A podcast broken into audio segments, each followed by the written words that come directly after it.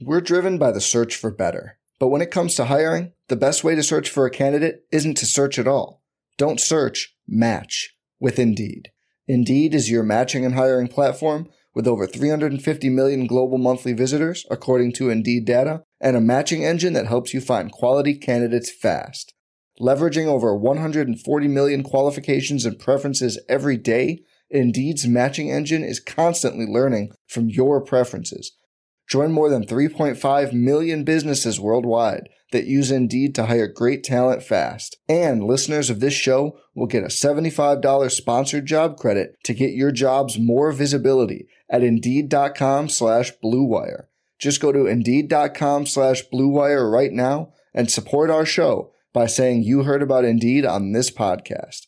Indeed.com slash BlueWire. Terms and conditions apply. Need to hire? You need Indeed. This podcast episode is brought to you by Coors Light. These days, everything is go, go, go. It's nonstop hustle all the time. Work, friends, family expect you to be on 24 7. Well, sometimes you just need to reach for a Coors Light because it's made to chill. Coors Light is cold lagered, cold filtered, and cold packaged. It's as crisp and refreshing as the Colorado Rockies. It is literally made to chill. Coors Light is the one I choose when I need to unwind. So when you want to hit reset, reach for the beer that's made to chill. Get Coors Light in the new look delivered straight to your door with Drizzly or Instacart. Celebrate responsibly. Coors Brewing Company, Golden, Colorado. Support for this podcast comes from US Bank. US Bank wants to know how you reward yourself because they have cards that make every day more rewarding. Are you a points order, cashback guru, low intro APR lover? With US Bank, it's up to you because they have the cards to fit your lifestyle. So earn more whether you're shopping at a gas station or grocery store, even while planning a staycation. Learn more at usbank.com slash credit card. US Bank credit cards are issued by US Bank National Association ND. Some restrictions may apply. Member FDIC.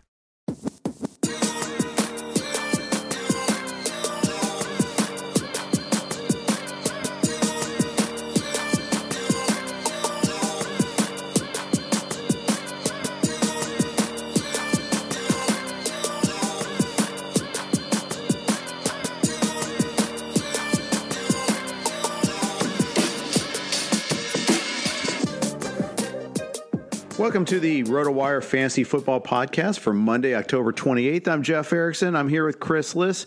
As always, we are sponsored by Yahoo Fantasy Sports. Thank you, Yahoo, for your sponsorship.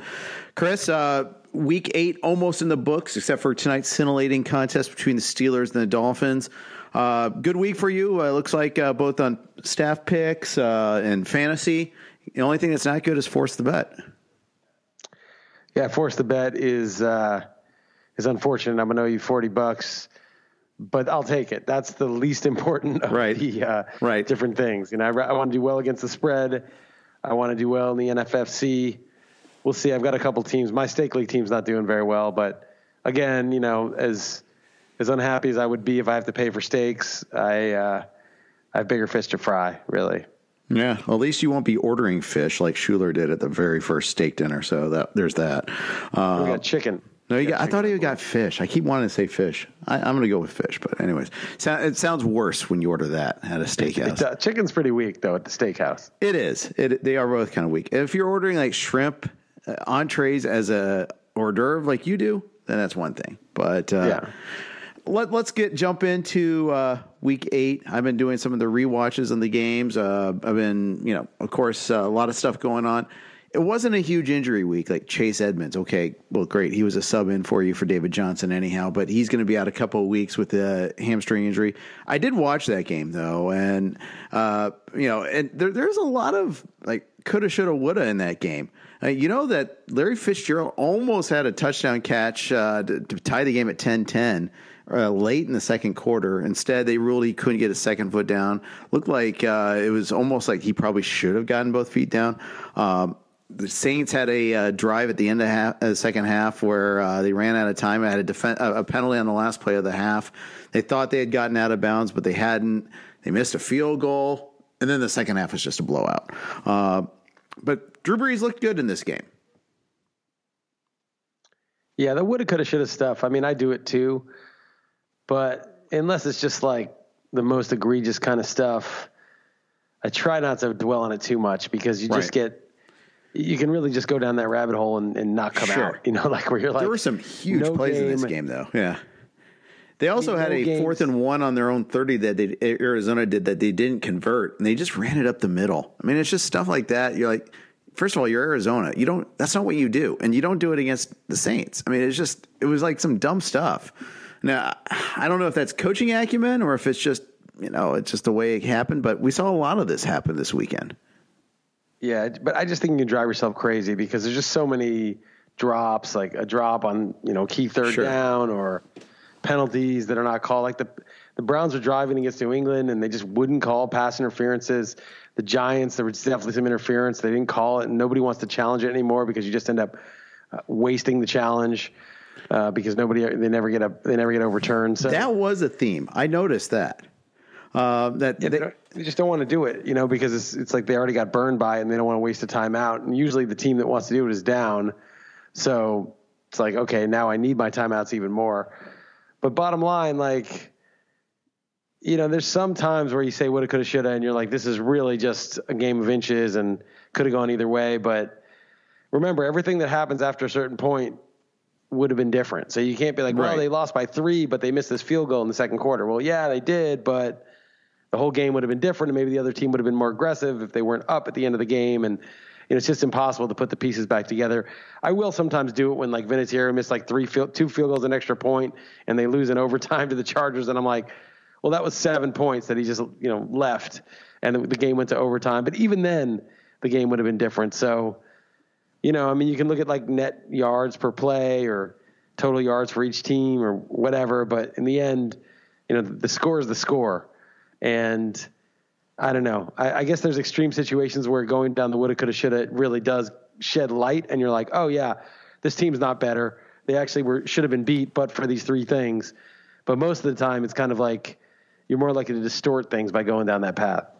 Yeah. Um, it, it is. I, you're right. It is. I think it's like it's got to be like the Monday night Seattle uh, Green Bay with the replacement ref sort of thing to ha- do the woulda coulda should thing for real. But just some interesting, you know, big hinge points. I think. Uh, you know, just and a lot of its time is just dumb coaching decisions too. You know.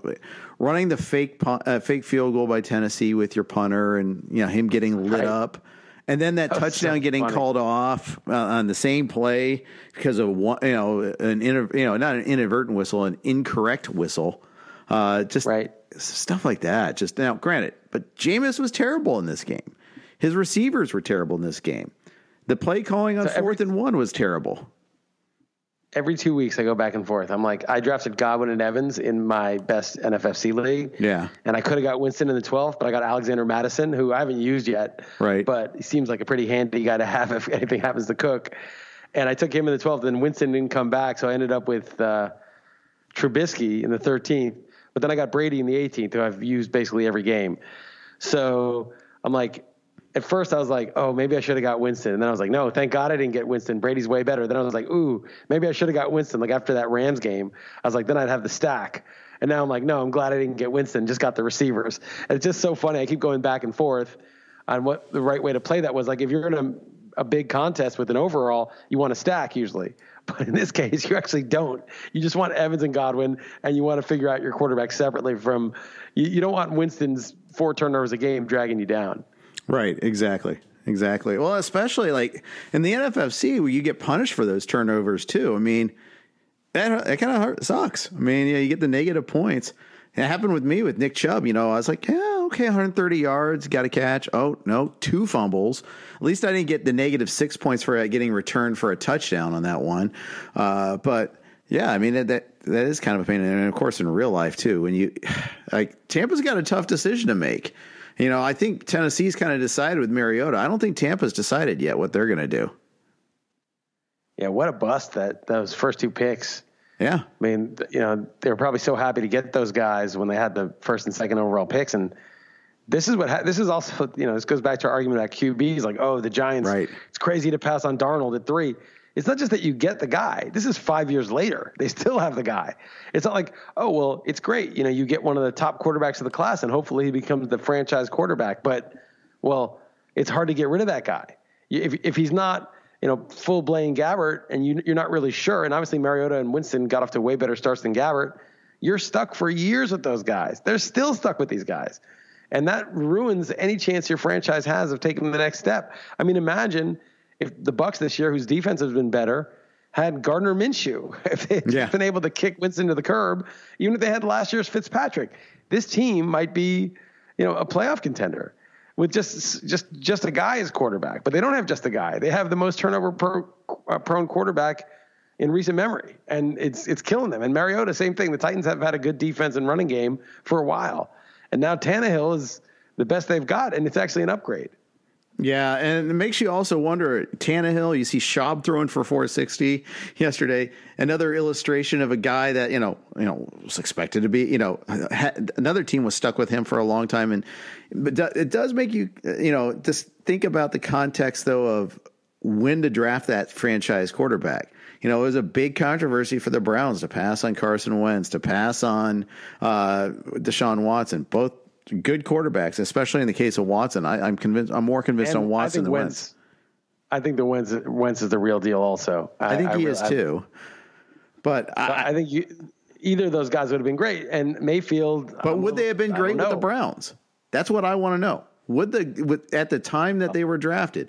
I I really think ordering matters, and that's why like your guy Danny Dimes, like if he was drafted a year earlier on that dumpster fire offensive line, maybe he would stagnate. He may he might have been beaten a submission and stagnated quite a bit. I, I, really do think that that's like the line. The line was okay in the second half last year, and it's been bad at times this year too. I, yeah, I think sure. I think if he was drafted by you know McAdoo or something like that, that could have been right. a, a, real problem for him. But the Shurmur offense is decent, um, and the line is just mediocre both years, but it's good enough. But yeah, I mean the thing is, you don't want to it's like if you look at the Colts getting Quenton Nelson and Darius Leonard last year, that's a plus. They lost Andrew Luck and they're in first place right now. Mm-hmm. I mean, that's how good that draft class was. That that changed the the direction of the franchise. So did hiring Frank Reich. But I mean, get a great offensive lineman, get a ridiculous, unstoppable Nick Bosa. Look at the Niners this year. It's not just because of Bosa, but I mean, that, that is a massive sick. difference maker. Yeah. I mean, that that's just like that's way better than getting a quarterback. You know, unless you get Russell Wilson, unless you get Aaron Rodgers, unless you get Pat Mahomes or Watson, then it's better to get the quarterback. But if you're not in that class, you better get Nick Bosa. You better get Quenton Nelson. Those are the difference makers. Yeah. And by the way, you can miss on those guys, those those positions too. You know, uh, Tony Mandarich going back in the day uh, is like the preeminent offensive line miss yeah. example. Yeah, but what happens when you miss Robert Gallery is another one. Yeah. What happens when you miss with Robert Gallery or Mandarich? So you have like you, th- you know obviously you have the opportunity cost of a really high pick, which sucks. But next year, you're not like your team's going to suck next year because you're stuck with Mandarich. First of all, even if you are stuck with him, you know, unless he's Ereck Flowers, who the Giants took in the first round and was a turnstile, if he's just like a mediocre, average, you know, B, C plus, B minus offensive lineman, that's not really affecting your team negatively. The opportunity cost obviously is bad. You, you could have got someone good, but he's not actively hurting your team. He's just a guy. He's just a guy. He's playing offensive line. When your quarterback is Winston or Mariota and you don't replace them for five years, you're done. Your ceiling is capped. You're not going anywhere. You're not making the playoffs. And if you did make the playoffs by some miracle, you're losing in the first round. You're going nowhere. And that's five, that's half a decade is wasted. All your other draft picks, even if they're good, Mike Evans, Chris Godwin, those are good picks. Totally wasted because of Winston and Mariota. So not only do you lose the opportunity cost of getting someone good, you actually drag down the entire franchise for up to half a decade. And that is so much worse than missing on a, on a guard or, or a defensive lineman. I think so. I think you're right, especially because you can only play one at a time, and you can you only have two or max three on your roster at a time too. Uh, it's harder to have someone in relief, have someone ready for to back them up too. I, you know, looking at Kyler Murray, I. I don't think he looked very good against the Saints, and I know you weren't that impressed with how he looked against the Giants. Even though they won the game, they had a three-game winning streak. You know, first of all, they they beat some bad teams: Bengals, the Giants. Uh, I'm forgetting one. Uh, uh, oh, the Falcons in that streak. He looked good against the Falcons. I'll I'll say I'll can, can see that, but I, I saw a lot of like he panicked kind of early and had some bad throws. Got called for grounding on this one play where he didn't even get hit. He he might have gotten close to getting hit, but uh, I don't know. It just uh, to me he got a little happy feet, and I wonder if that's you know because he's trained to do that because the the the Cardinals don't want him getting hurt. They don't want him getting hit that often, or maybe it's just that this sieve like offensive line is causing him to try to get rid of it quicker too. Yeah, I mean, uh, if you were, I mean, if you could take one QB from this class, who would you take? Dan, well, it's not going to be Haskins. No, uh, you mean the guy that they only trusted to throw five passes in an entire half? I mean, how bad was that? By the way, we didn't even really talk about the Thursday night game yet, but yeah. I mean, he's not ready. But at the same time, how is he going to get ready if he's throwing five passes and a half? But how can you get ready if you're getting destroyed and throwing interceptions? I mean, he just threw a ball like ten feet over uh, yeah. Terry McLaurin's head. He was wide open, and it was a pick. And thank God that they only let him throw five passes in the half, so that the Redskins covered. Because I was desperate at the time. This was my first cover of the week. I was like, "Ooh, finally got a Thursday game. I'm not going in 0 and one." Mm-hmm. And I was obviously very nervous when when Haskins showed up at the start of the half. I'm like, "Uh, uh oh, this is a problem. They're doing great, and now it's all going to fall apart." I, all I know is, as a Terry McLaurin owner, I was very unhappy to see that. Oh, terrible! It was like, yeah, okay, that's a waste of a start. I have him like four leagues, but now that Keenum is, is named the starter again, and you have to. I mean, it doesn't do anyone good to be terrible and be embarrassed. But I just Haskins, you know, Pianowski said on Twitter, I agree that he's just got the most deer in the headlights look of any rookie QB I've seen in a long time. Yeah.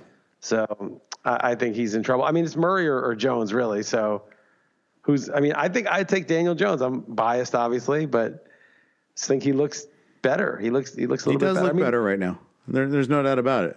He he does look better. Murray has a skill set that, you know, few guys I mean, Jones looks like sort of the ideal I mean, this is obviously going to be a company that you, you hope that he's in, but Andrew Luck, Aaron Rodgers, Pat Mahomes, he he's accurate. He throws the, you know, he throws the ball all over the place, goes through his progressions, and when he's when the protection breaks down, he can run.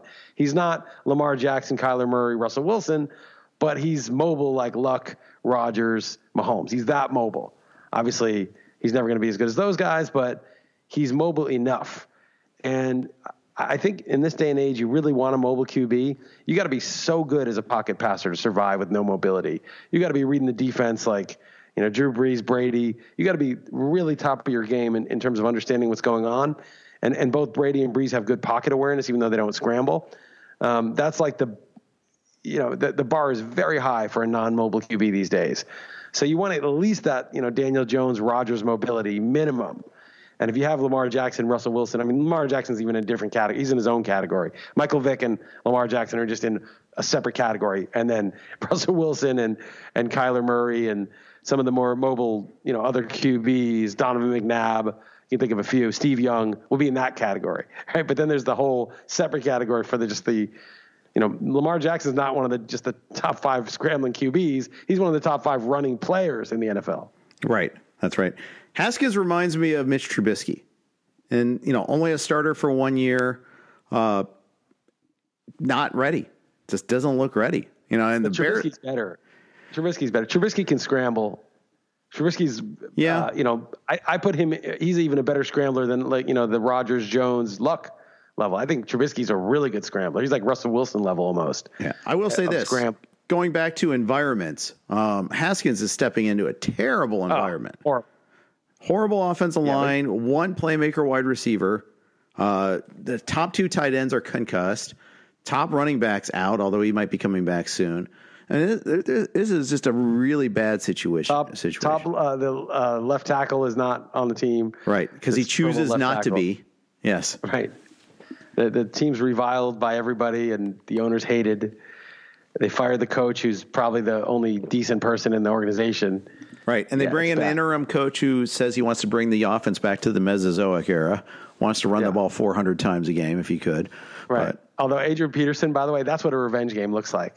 Yeah, uh, ankle sprain in two places, and that guy was running like uh, what's his name, Charles Jefferson in Fast Times at Ridgemont High. He was crushing. He was. He was a monster. I, I was actually cool to watch. I was like wow, Peterson is, is getting out. It was almost Steve Smith esque. He didn't score, so that's why you have to kind of draw the line. But Steve yeah. Smith is still the ultimate revenge game guy. Yeah, there's so much yeah, animus, so much hate, and a huge game too.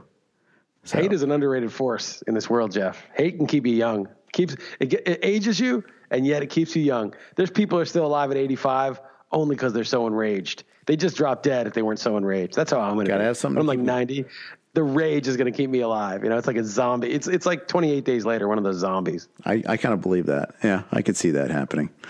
All right, the NFL season That's is in full swing at Yahoo Daily Fantasy Sports. There's a million reasons to enter the free Yahoo Cup on Daily Fantasy, and they're all dollars.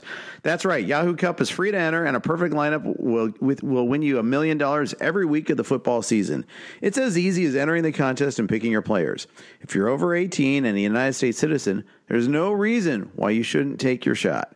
Yahoo Daily Fantasy has new contests every week with guaranteed cash prizes. Even if you don't score a perfect lineup, you can still walk away from a game with a little cash. Choose Yahoo Daily Fantasy today. Get started now at yahoo.com slash daily fantasy. I'm Jeff Erickson here with Chris Liss. Chris, uh, I wanted to talk about, uh, I brought up the Bears. Uh, let's talk about this game with the Chargers. Uh, a couple things that takeaways. For one, they finally gave uh, David Montgomery the workload that everyone expected him to get from the get go. Uh, he had that one big run, good cumulative yardage, got the touchdown. It looks good. He falls forward when he gets hit. He gets that extra yard every time. The problem is he's getting hit early a lot still, too. I mean, he had that big run, but it was like 26 for 65, I think, for the other, you know, the other carries. I mean, it, there, there's a lot of three yard carries in there. Well, they don't fear the passing game. Right. So they're going to stack the box. The offensive line's not that great. So he's got a couple things going against him. He's also not that fast. He's tough. He's more like Chris Carson. I think that was who Mario Puig compared him to. Mm-hmm. So I think people, I think Mario made a good point. You know, people look at someone like Montgomery or Carson and it's like, yeah, this is football. He's crushing people. He's running them over. He's trucking people. People love that. And they get excited about the guy. And the guy's good. But you know, there's other play, there's other styles where you actually have less contact and you are more elusive and can get further after the catch or after contact because you're really fast and quick. So yeah, it's a good style. It's a good back. It's not the ideal situation. Maybe if they feed him more, he can punish the defense more and sort of get feel the you know kind of soften it up a bit. But um, it's just yeah, it's not a, it's not as bad as Joe Mixon's situation, but even someone as good as Mixon is total garbage in a bad situation. So I wouldn't get too excited about uh, about Montgomery, especially because the Chargers are kind of soft this year too. Yeah, Mario made a great point about Carson, especially vis-a-vis uh, Penny. Uh, that it's the optics. You know, Carson looks great when he runs over people, but a you know it doesn't mean he's necessarily more you know, a more efficient back, but b it leads to fumbling. It leads to injuries. You know, it, it's not long. It, it, it's usually harder to last long being that type of running back. Yeah, it is. I mean, I, I, think of Marion the Barbarian on the Cowboys. He was a beast, man. He just ran people over and he was nasty. He would look for, you know, he would like be running and the DB would be coming and he'd be like trying to hit the DB. He wouldn't be avoiding him, but he had a very short career. And, uh, you know, the only guy who survived doing that, I mean, Adrian Peterson ran a little bit like that and survived a long time. He's still going, still at it. Marshawn Lynch was a little bit like that. There's a couple guys, but it's not an easy style to sustain. No, it certainly isn't. Uh, going to be interesting to see how the Seahawks uh, approach the Bucs. The Bucs really are pretty good at shutting down the run. Derrick Henry had some good runs in that game. Also got stuffed a lot too. Uh, made for kind of a turgid offense for uh, the Titans. If they don't get those two short drives to start the game, I mean, I don't think they have much of a chance in that one. But Jameis gives those chances, and it wasn't all Jameis too. I mean, there's the offensive line. I mean, he he gets pre- he was pressured a lot in that game, but I, I don't think they can run it 30 times against the Bucs. I don't think that's the way to beat them. Yeah, they're tough to run on. Uh, I, I, think Seattle adapts. I mean, they're people crap on them because they're run oriented, but I I don't like I don't really think their their uh, scheme was bad last year. People like Russell Wilson's so good, mm. yet they were the run heaviest team in the league or one of them last year. But they made the playoffs last year, and their defense wasn't that good either. So you made the playoffs with a mediocre defense, and Russell Wilson stayed healthy all year. Sure, it's really terrible to run. Maybe they could run a little less, and this year they are running less. Wilson's putting up uh, monster fantasy stats, But so I get your know, and Yeah. I think there's some validity to it. Um, my my problem though is like, for instance, the playoff game against the Cowboys. I think they went eight straight uh, drives where they start off, run up the middle, run up the middle, and they get third and long, and then they're forced to pass. And I, I, I think that in and of itself, lots of runs aren't necessarily bad. And I get your, and I, I actually do agree with like ball control when you have a bad defense, protect yourself a little bit more, especially if you're effective running the ball. If you can get a couple first downs in there, I think that's a, that's an important part of that too. You actually have to be able to convert a few times. Uh, against the Cowboys, they got super predictable, and it was only when they unleashed Wilson late that they even made a comeback in that game. And that's where I think the critiques of Schottenheimer came in. Um, I, I think there's, it wasn't all analytical. It was, it was also just, it was some, it was some, some of it was the results. Some of it was, you know, just, you know, watching them play and seeing how they could have been more. And especially because, I mean, Wilson's so good. Yeah, I mean, he only had 427 attempts in 16 games, which was so it was the lowest in the league last year. This year he's got 250. He's on pace for 500, Yeah. which is still below average or average to below average, but it's not. You know, 427. That's Right. way down there. It's a better balance. You know, yeah, he's got 17 TDs, one pick this year, eight and a half yards per attempt. He's he's just been a monster. But uh, yeah, I mean, I'm not going to defend all of it. I'm just saying that, like, to me, I, I even think you can. It's you run the ball, you have a quarterback that convert a lot of third downs. You beat up the defense. You keep their defense on the field. You keep your defense fresh. Your defense plays better than it should. Remember that year Demarco Murray went crazy for the Cowboys. Right. Their defense went from total garbage to really good. I think it was the first year they got they drafted those offensive linemen like Tyron Smith, and it basically saved their defense. It was like, oh, they're the defense is connected to the offense. They're not two independent units as you might be led to believe. Like the defense is on the field too long, and you see it all the time. You're like, uh oh, they're holding now. They're bending. They're bending, and they're going to break pretty soon because they're just getting worn down. So I think it does matter. I think what they should do is not run on first and 10, second and eight, second and seven, whatever, if they're good, second and six, but throw on first and 10, then run second and five, Right. third to, you know, run. I, I love like third and six running and then, you know, but intending to go four downs. And So throwing on second and one. For four yards. Yeah. I hate second and one runs, but on a third and six, I love a run that gets four yards because you know you're going on fourth. Yeah. Fourth and two is way better than fourth and six. So, you know, if you're if you're even over your own forty and it's third and six, a running play is great. You got two you got two chances to get three yards per carry to get a first down. That's right. But most teams don't you know think that way. Uh, but I, I just think it would be better even if you only run even if you only pass forty percent of the time, which is super low by NFL standards. Most teams pass more than half. It'd be way better if it was unpredictable. If you just didn't know what down it was coming, not first, second, and then it's third and six, and they know you're throwing.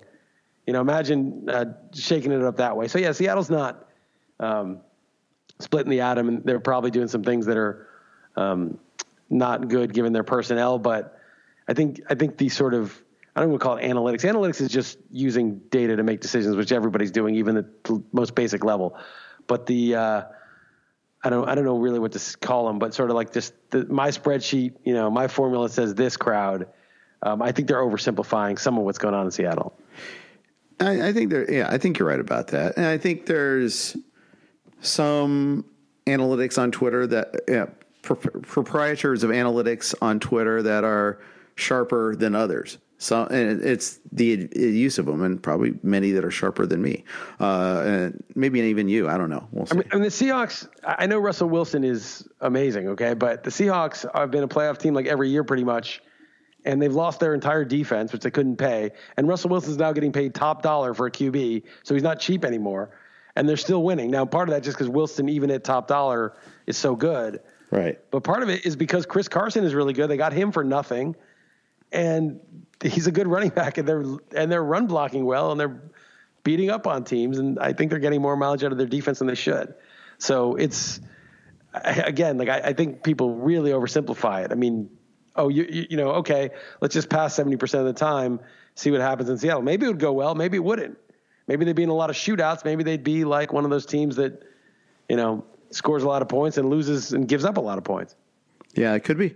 Could very well be. Um, yeah. So, uh, yeah, and we we've seen like with Atlanta, that's not working for them.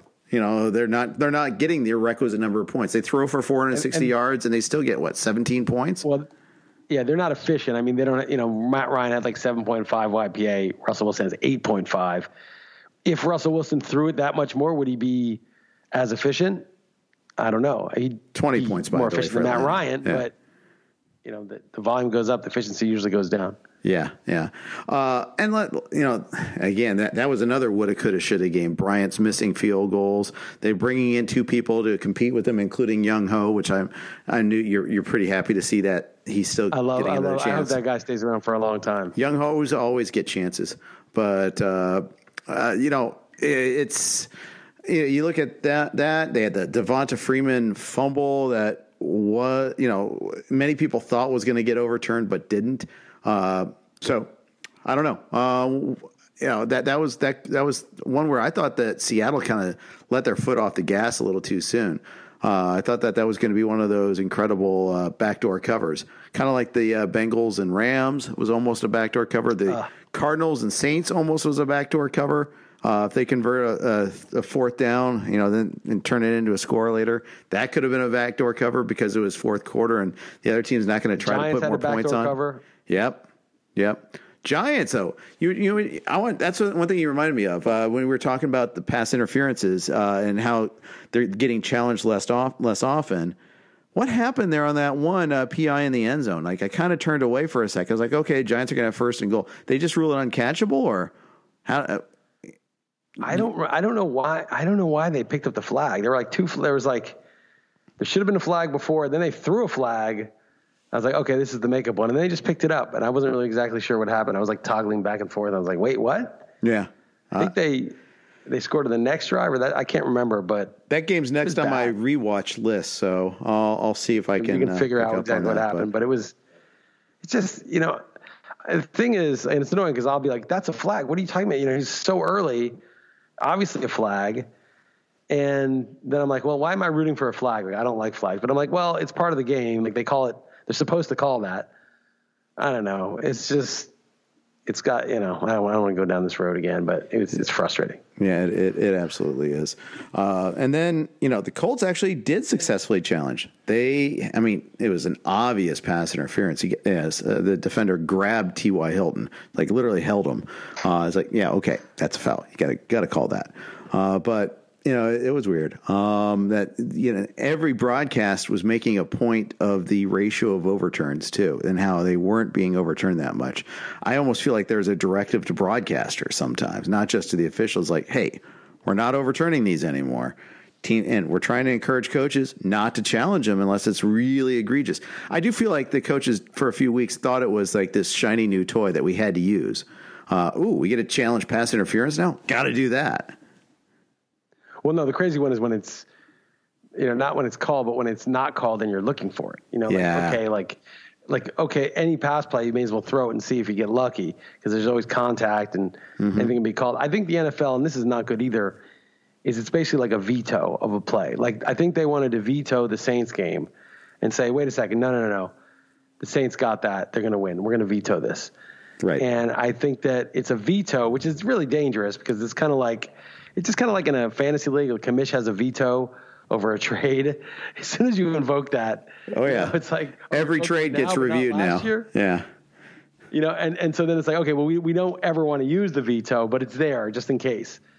And then it's like, well, I don't, and then the commission's like, well, I don't veto anything because, you know, I don't want to veto because, you know, everyone's allowed to trade. And then, well, why do you even have the veto if you're never going to use it? Right. So it's sort of like I have it just in case there's something that's just so beyond the pale that I have to fix it. But now they don't want to use this awesome power that they have. I don't know. It's just, it's not, it's just better if they didn't have it. You know, it's just bad. They just don't open the door unless you're committed to it and all the unintended consequences that go with it. That's right. That's right. Already knocked out of your survivor pool? Did you end up losing early in the season, feeling like your success is mostly based on luck? Wish there were some alternative where you could use your actual fantasy sports knowledge as opposed to relying on whether a team wins or loses? Well, now there is. World Fantasy Pools brings you the first of its kind game type, stat based survivor pools. World Fantasy Pools takes the traditional concept of survivor pools that our players familiar players are familiar with and adds in a more exciting twist. Instead of choosing a team to win a game, you will use your knowledge, fantasy knowledge to choose an athlete to achieve a designated stat line. Achieve the stat line and you advance. Fail to and you will be eliminated. Be the last to survive or make it through all rounds to win or split the prize pool. Just choose one athlete each round and achieve a designated stat line to advance and win. It's that simple. Sign up and play today at www.worldfantasypools.com. I'm guessing, uh, and I, I, didn't get a chance to see the line, but I'm guessing if you use Christian McCaffrey, you still advance despite the Panthers having a terrible day. And he just, he's almost he's not quite, but he's almost matchup proof, Chris. I mean, I think there's the only, the only game that he didn't do anything of note was the first game against the Bucs, but you know he he's surviving and thriving in some some of the worst games. Yeah, I know he's got you know backup QB. He's got. Uh, it's not really a, a great situation. He's just. It's really easy to score fantasy points if you're a skilled all-purpose back. Yeah, can catch passes and run between the tackles, and you're carrying a heavy workload, and you're quick you make people miss. And, you know, he's not going to break as many tackles as Chris Carson, but he can break tackles. He's, he's pretty strong. Uh, he's, he's really good. And it's, you know, obviously. Remember when he a couple guys like that. Remember when he wasn't big enough to handle goal line carries, and so that you know, his a big drag in his value. Yeah, those were good times. Yeah. Well, even last year, and I get into a lot of debates about this on Twitter. You know, I didn't like him, and I was totally wrong. But for the first seven weeks, he had one touchdown, and Cam Newton was getting all the goal line carries and he was still catching a ton of passes. He broke the record, but he was, you know, not on pace for barely on pace for 200 carries. Then Cam got hurt, and they said, "Okay, screw it. We're going to give McCaffrey, you know, C.J. Anderson. They got rid of him, and they gave McCaffrey the goal line carries, and he scored like eight rushing, you know, seven rushing touchdowns in the second half or something, six or seven, and then he caught like six receiving touchdowns, which he was going to get anyway, and he got 110 catches, and he was he was just just behind Saquon in, in uh, PPR points, although he was ahead of Saquon if you took out Week 17 because Barkley had a big Week 17. Mm-hmm. So he was the best, you know, most valuable fantasy player uh, last year, and he was going late, you know, late first, even in the second before he started moving up toward the end. But this year is a whole different story. This doesn't have anything to do with that. This year, he's on pace for 300 plus carries. He's still going to get his 100 catches. He's got all the goal line carries from the beginning. You know, he could have 20 touchdowns. He could have 100 catches, 20 touchdowns, and 300 carries. And that, I think maybe LaDainian Tomlinson did that. I'm not even sure. Sort of the 100, the 20, 100, 300 club is, you know, it's pretty exclusive. Yeah, it's pretty insane. Uh, so, news out of Carolina is Kyle Allen's going to get at least another start this week. Uh, they're they're taking their time bringing Cam back. I still think Cam will come back, but dude, it's week nine already. Um, it's it's kind of getting late. I mean, I think he's hurt still. You know, I think they're gonna make sure he's totally healthy, but it looked like a pretty serious thing. So take your time, stay in the hunt. Hopefully, we get 100% Cam. I mean, the NFL is so much better when Brees, Cam, you know, Rodgers is healthy this year. That's made a huge difference for my enjoyment of the league. Yeah. Mahomes needs to get healthy. That you know, even with a, a gimpy ankle is not good. I hope hopefully kill two birds with one stone and get healthy. It sucks that Luck retired. It's not good that Ben Roethlisberger's out. I mean, these games are so much better when you have the top QBs playing. Yeah. And Cam is not, you know, he's not been a top real life QB since the, the year he won MVP. But if he's completely healthy and able to make plays with his legs and throw on the move and just be the average pocket passer that he is, um, that gives Carolina a puncher's chance if they play defense. And they have playmakers, you know, three guys that can really McCaffrey, DJ Moore, and Samuel are all explosive playmakers. I think if Cam is completely healthy, anything less is no good. But if he's completely healthy and the Panthers can sneak, sneak into a wild card, I mean, they're going to be a dangerous team. Yeah, they would be. Uh, they they absolutely would be. Uh, but you're right though about just all the uh, all, all the quarterbacks going down and how it's run. I was just thinking about that Sunday night game.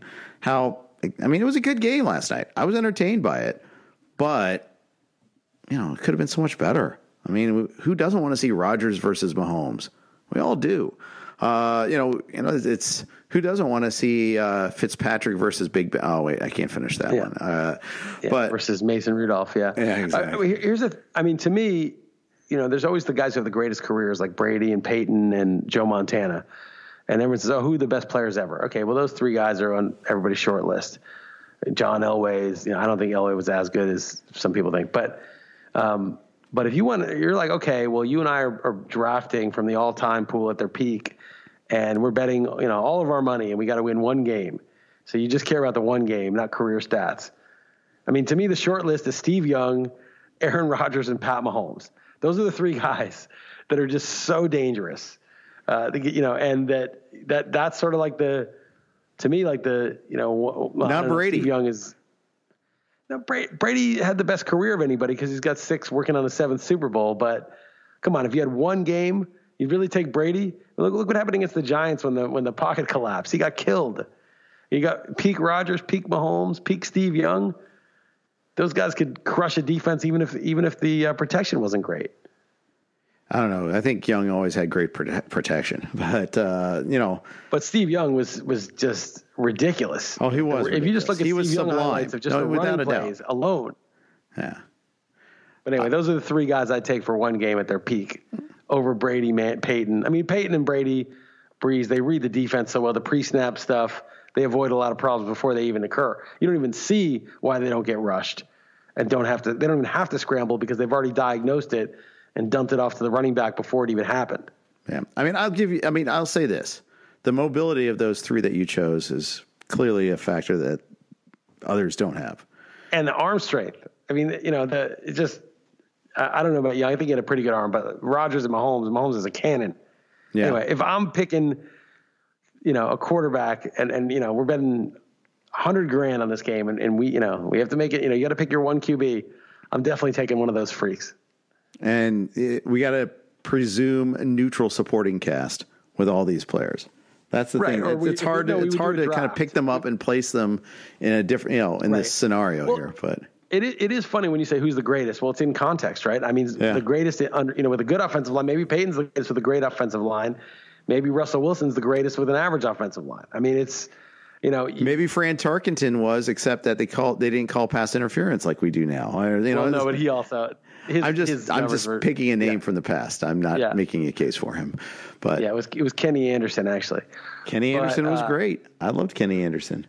Uh, I'm sure you did. No, but I'm just saying if we did a draft, I was thinking like it'd be cool to do like a 10 man draft of all time team. You know, like you get everybody at their peak, 10, 10 team draft.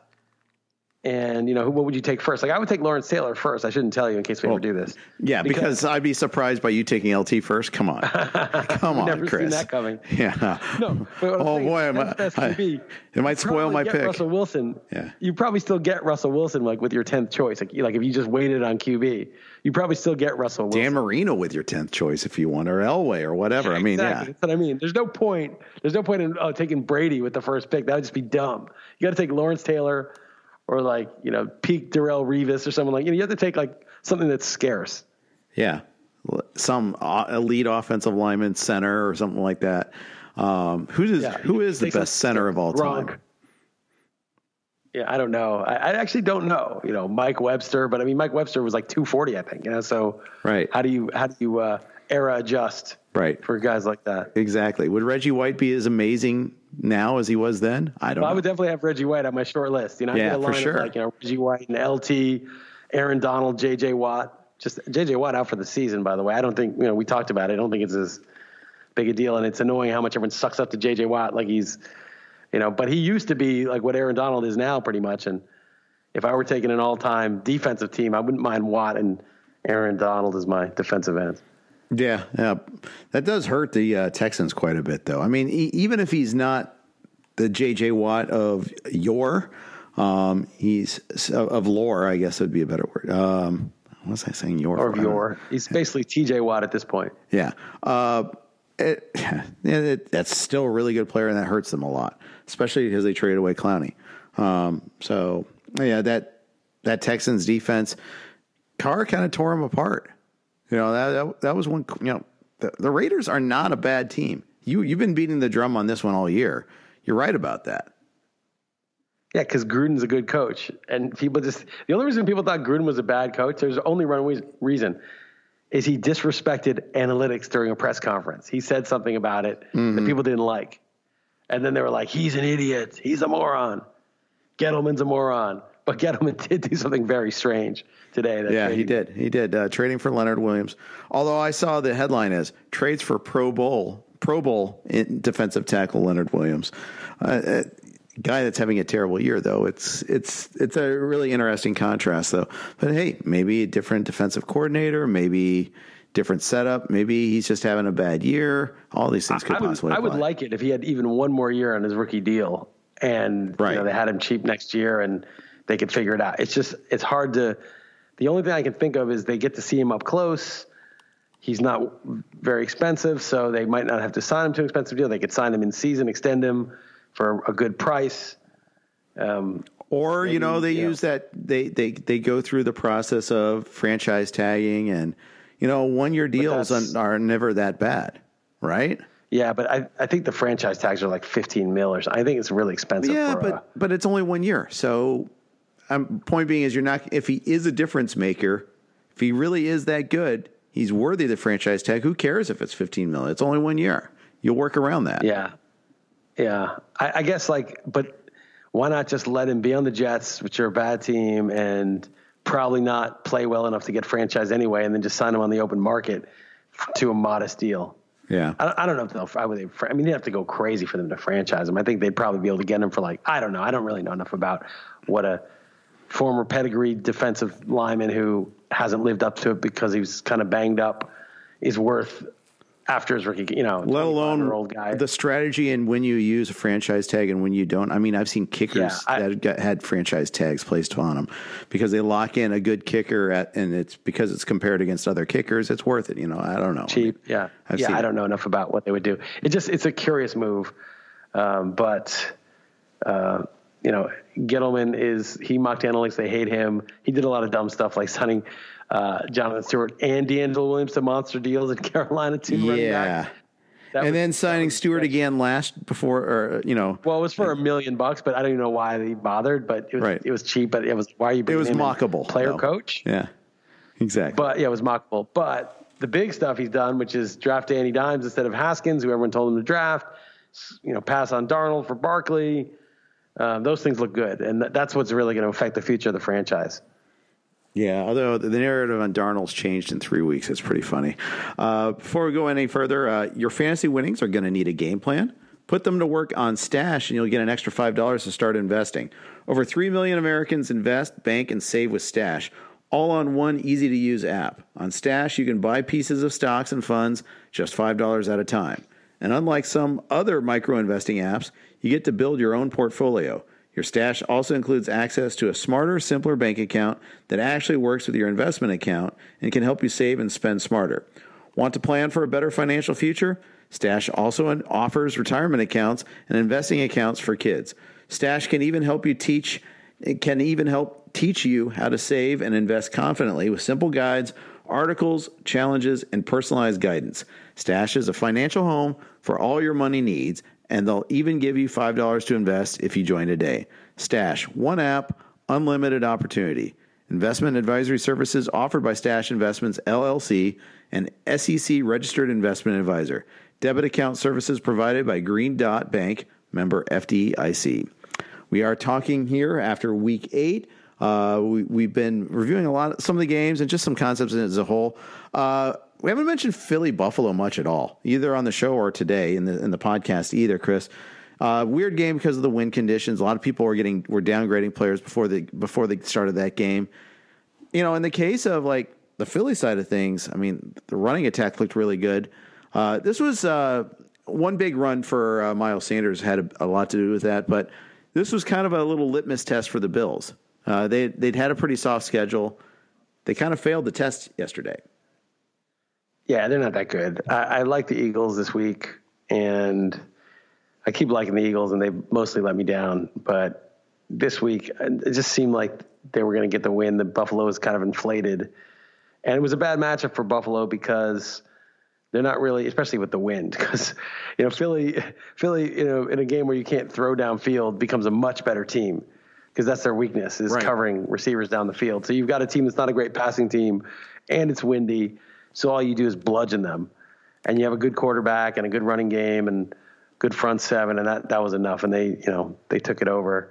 So and and Buffalo is a good pass defense, but again with the wind, you didn't really need as much of that, and so it uh, neutralized them. I'm sure Buffalo would fare better against a you know more of a finesse team, you know, in better Right. conditions. Right. Um, and yeah, and so and I wouldn't even completely write off the Bills based on this bad result either. I mean, they're they're they're affected by that. Uh, and and you know, it, but it, this is something the Eagles desperately needed too. I mean, after two really bad games in a row against the Vikings and the Yeah. Cowboys, I mean, this was kind of you know The Cowboys was really bad. The Vikings, they were down 21-3 and they 24-3. They came back 24-20 and they, they let it get away from them. But the Cowboys just got their ass kicked. Yeah. And that was a that was a bad loss. Right. You know what's what's weird this year is, and one thing I'm noticing are the schedules are less balanced uh, than I've seen in the past. And what I mean by that is like, you know, the, the the Raiders have gone on this massive road trip. The Bucs are on a massive road trip. Now, you know, and the Eagles had three straight road games at Minnesota, at Dallas, at Buffalo. It just you usually don't see that. You usually see like at at most like two two weeks in a row on the road. And I wonder if like this is purposeful or it just happens to be you know happenstance because of like London games or you know any any other sort of scheduling quirk. But it just seems like to me that uh, there's a lot less balance with these teams. Yeah, I mean, you'd think you could like put in the schedule, you know, put in the requirements. Each team plays its own division twice. You play one team, you play one conference once each in your conference. You play the same first, second, third, or fourth place in your conference teams, and you play one uh, team, you know, rotating from the opposite conference each. And then you put the requirements into the computer and you say, okay, make it so no more than two road games in a row, no uh, Thursday night previous week team playing a Monday night previous week Right. team. You know, just kind of clean up the inequities and uh, and hit and push the button and, and hopefully the system can the algorithm can sort out something that works. But do they not have the programming chops to do that? I don't know. It's, it sounds like is is it there is no solution that solves those requirements? Be kind of an interesting math problem, right? You get like uh, some guys together. Can you make a schedule that meets those requirements. You know, no Thursday. You know, no London versus uh, you know, no no you know teams getting buys after London, things like that. And I, Yeah. hopefully they could they can do it. But The Raiders, haven't. I mean, and I get it. The Raiders kind of deserve what's coming to them because they're doing the uh, hold a community hostage for a new stadium thing, uh, and they're going to uh, Vegas next year. But listen to this: Week two was the last time they were in Oakland. They, they had Yeah, two, it's crazy. that, that's crazy. I mean, they, the London game there was technically a home game. That was week five. Then they had the bye week. Then two more road games at Green Bay at Houston. I mean, yeah, no no wonder they're kind of struggling the last couple of weeks. They're super road weary, road weary. they played Green Bay pretty well. That, that Carr fumbled through the end zone, and Yep. then Houston was 50-50. I mean, they're, you know they're tough. They beat the Colts. Yeah. They're, The- they're not a soft team. Right. The and the Bucs have a similar uh, gap. Their last time in Tampa was Week Three against the Giants. Uh, they had the London game, where, which was considered a home game, a divisional home game, by the way, too. Thanks a lot. You know, pre, you know, that could have been a big deal there against Carolina, but their next time they're at in Tampa is Week Ten. They they go, they travel at all the way to L.A. to New Orleans to London to Tennessee to Seattle. I mean, it doesn't. It's not the schedule maker's fault that they're at, at like a point, a polar end of the country, you know, down in Tampa Bay. But still, it just that's a lot of miles. Well, they should also have in the algorithm like some sort of mileage Yeah, you know, no more than 10,000 miles a month or something like that, you know, so. yeah, exactly. Uh, what are you working on for East Coast offense this week? I don't know yet. I might just talk about the idea we had to uh, do a net points for the wild card teams in real football and talk about the implications of that and how things would be different. And I'll probably link to my older column about the penalties and say, you know, there's a few things the NFL could do, I think, to make it better. You can't prevent injur- injuries. I think that that that's you know it's part of the game. Unfortunately, basketball has injuries that suck, ruin the game. I mean, Zion Williamson's out. I mean, Ugh. baseball, Max Scherzer scratched before a World Series game. I mean, every sport the injuries ruin it, and there's almost nothing you can do about that. Right. but I think there's things with the penalties and and then now with like incentivizing, you know, not being cowardly, scoring. And so the idea was basically, we talked about it a bit, um, to uh, just like in fantasy leagues, like you have the eight division winners, but for the wild card teams in each conference, it would just be the team with the be- the best net point differential rather than you know records or head to head or any of that tiebreaker. It's just best net point differential. So you could be eight and eight, and you're not going to win your division, but if you've won your you know blowouts 41 to nothing and you've lost a lot of close games, you still get in. And every every year we're always like, oh man, that team's really good, but they they lost some close games on some fluky stuff. Well, you could still get in on points, just like in fantasy when you you know lost some close games, but your team's really good. You deserve to be in the playoffs, and you're the team that people want to see. And then it would also change things because I mean, obviously point spreads would go up, but it would change things because everybody would be, you know, that punting on fourth and three. I mean, no, you need to score points. Right. You need to get your differential up. I mean, there'd be some cowardly stuff where you don't want the other team to hurt your differential, but you wouldn't just be like, okay, well, we're up 17. Let's just, you know, run it and play prevent and we'll win by four, you know, or we'll win by three as long as we get the win. No, you're going to want to keep scoring. And then for fantasy, it would change everything because Yeah. every there's no garbage time. And it would also really make all parts of the game more context neutral. So you have a lot of things where, you know, Blake Bortles will make his living on in garbage time or Matt Ryan this year, but nobody's going to be letting them do that. So you always have the full brunt of the defense. You always you always have um, the offense trying its hardest, and uh, I think it would just be a better game. Yeah, I mean, I, I, I actually think it would make the teams better too. I, I- I think that they would learn from this a little bit. You know, the Bucs is the prime example for me this week. They're up 23-17 against Tennessee, fourth and one on the Tennessee 42, and like late in the third quarter. Are you do you really think your 23 is going to be enough to win the game? Really? You don't want to just like have this guy that has 192 receiving yards go, go out for another pass? Or later in the game, you know, it's fourth and one again and you, you go Peyton Barber. I mean, these teams, they don't think sometimes. I don't know. But maybe I, and I'm not even a Bucs fan. That's the thing that drives me crazy. Yes, I am a Mike Evans owner, so I am biased in one respect. Um, and we know we don't want to be biased. Uh, you know, we saw on Twitter today, can't be biased. Oh. That guy. it's so funny. I, I just I was just making a little joke, but then everyone just jumps on him, and I don't really care. But it was funny because he's like, he's biased. He said, I'm not taking his advice. He's biased. I said, don't ever listen again. yeah. As a, as a good call, don't ever listen again. And that was my advice to him, which he's you know says he's not going to take. Right. So I just put him in a little bind because he's not going to take my advice. But my advice is to do what he wants to do, which is not listen. So I was just making a joke, but then everybody uh, savaged him, which he deserved, you know. But it was I just thought it was funny, like the just so random too, you know. The, the kind of complaints you get sometimes are so random. Oh, I'm biased. Yeah, of course I'm biased. Yeah, you hate Sam you? Darnold and the Jets. Yeah. Ooh, yeah, biased. I, I, of course I'm biased. I'm biased toward Daniel Jones. I'm a Giants fan, you know. But it's like, of course I'm biased. right. Doesn't mean you're wrong about him. But uh, yeah. and, and maybe you know, but it's like okay, so you can assess whether my bias is distorting what I think. Right. You know, Ted Bell is biased in favor of the Patriots. You know, he can't help it. He But loves Julian Edelman. Maybe I'm biased against Julian Edelman. He thinks I'm biased against him. I think he's biased for him. I think you are biased against a class of players with deceptive speed, but um, I, I could I be wrong not. about I that. not. I will not. I will. I will not. Consistently underrated Wes Welker when during his peak. Yeah, just those guys though. I don't. I don't underrate all the deceptively fast players. Okay, all right. I don't have any Cooper Kupp. You don't have any Cooper Kupp. Hmm. Strange, weird. I don't know. All right, that's going to tie it up for today. Uh, I want to thank everybody for listening. Thank you to Yahoo Fantasy Sports for sponsoring this podcast and for all of RotoWire's podcasts. We got Jake Latarski and Joe Bartel tomorrow. Thanks again for listening. Spin your passion into a business with Shopify and break sales records with the world's best converting checkout. Let's hear that one more time. The world's best converting checkout.